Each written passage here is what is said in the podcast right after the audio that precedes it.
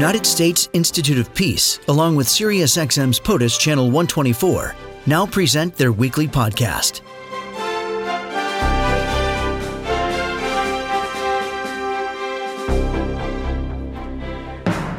We are dealing with situations in Afghanistan now which require perhaps a change in strategy, perhaps not, but certainly there are efforts to get the Taliban to negotiate. And we are watching the fighting season now beginning to wind down over the coming weeks and months. Where does this leave the United States and the strategy in Afghanistan? Joining us is Johnny Walsh, senior expert on Afghanistan at the U.S. Institute of Peace. Twitter handle is at USIP. Johnny Walsh, welcome. Thank you for being here today.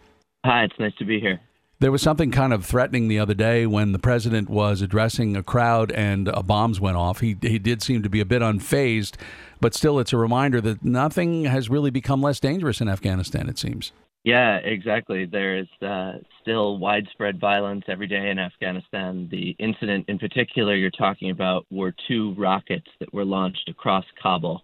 They appear to have been launched by the Islamic State as opposed to the Taliban um, either way, one landed fairly near the presidential palace during uh, the president's ceremony marking the Eid holiday. I wonder, and during that, the president Ash- uh, Ashraf Ghani had mentioned that the uh, the Afghanistan the government was ready to enact a ceasefire. The Taliban at this point seems either unwilling or unwilling to commit. What what is your sense of that? So it it does appear that it is unlikely there will be a second ceasefire for those who may not recall, the there was a ceasefire for a previous Eid holiday in June, and it was really one of the most extraordinary events in the long history of this Afghan war. It was a nationwide ceasefire that for three days both the government and the Taliban and the United States respected, and it it marked zero violations by the parties to the ceasefire. There were some attacks by the Islamic State, and I've worked on ceasefires in a number of countries. I, I can't think of one that was so universally respected and that brought such an outpouring of emotion by combatants who uh, really felt something for each other and would like to see the war wind down in many cases. Uh, there were high hopes that that could be repeated. President Ghani certainly tried very hard to enact a second one. He offered as much as a three month ceasefire this time if the Taliban re- would reciprocate it appears they're not ready to do it. So that is unfortunate news and unwelcome news, but uh, the hopes are still very high that there could be progress on the longstanding peace effort this year in light of steps like that that the Taliban have taken in recent memory.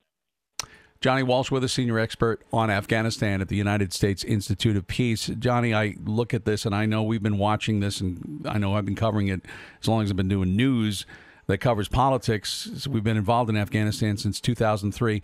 But explain the fighting season. I know that this is something that we look at every year, but people who don't realize there is actually a fighting season in Afghanistan. It's true. It, uh, I served in Iraq too, and there was no such thing. It's a, uh, it's, it's sort of an Afghanistan-specific concept. Uh, it, it is generally from about April until about early mid-October the violence numbers are just a lot higher every year in Afghanistan.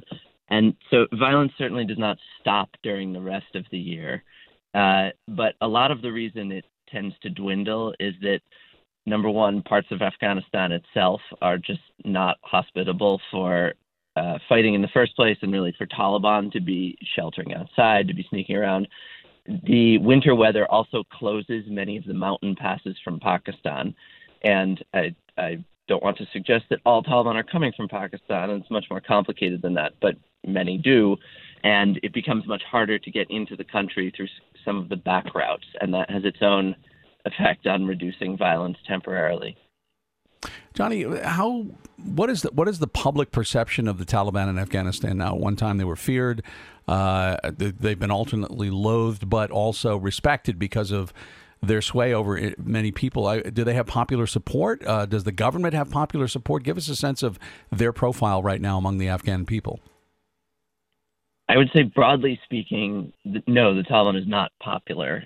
Um, it, to the extent polling can be done in Afghanistan with any uh, rigor, for years and years on end, Taliban never poll more than you know 10 or 15 percent favorability in the country, and only modestly higher even in rural Pashtun areas that are sort of seen as their heartland.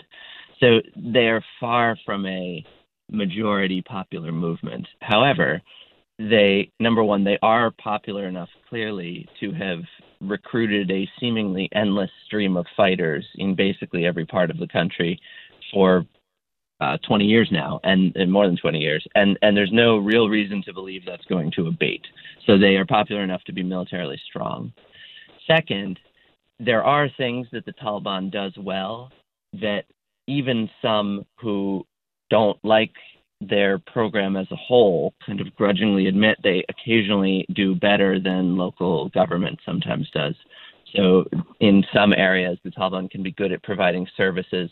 In particular, they have courts that rove around resolving local disputes efficiently and with, in the view of some, with less corruption than the alternatives do. Uh, so they're able to maintain enough acquiescence, and I should note they also enforce their will with force and the threat of force that causes large populations just to accept, acquiesce to their presence, whether or not that person or group actually wants the Taliban back in power.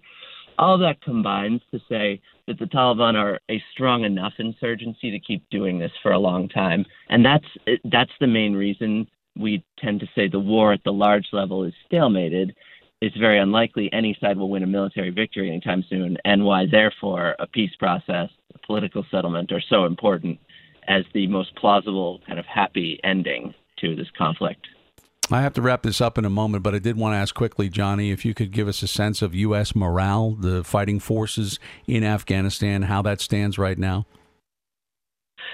I think U.S. morale is high. Uh, we have an extraordinary military force that's been doing this for a long time. They've gotten very good at it, a very difficult mission. Um, you know, it's a smaller fighting force than it's been for the vast majority of the war but I think actually on the ground you see a, a lot of commitment to what these pretty extraordinary uh, guy, men and women are doing. Good to hear. Johnny, I appreciate you joining us. Thank you, and thank you for your service. Absolutely. Thank you.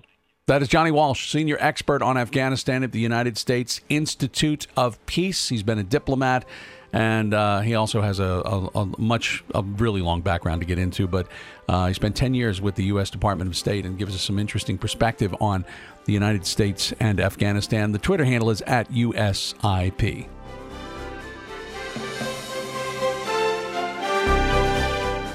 This podcast has been brought to you by the United States Institute of Peace and SiriusXM's POTUS, Channel 124.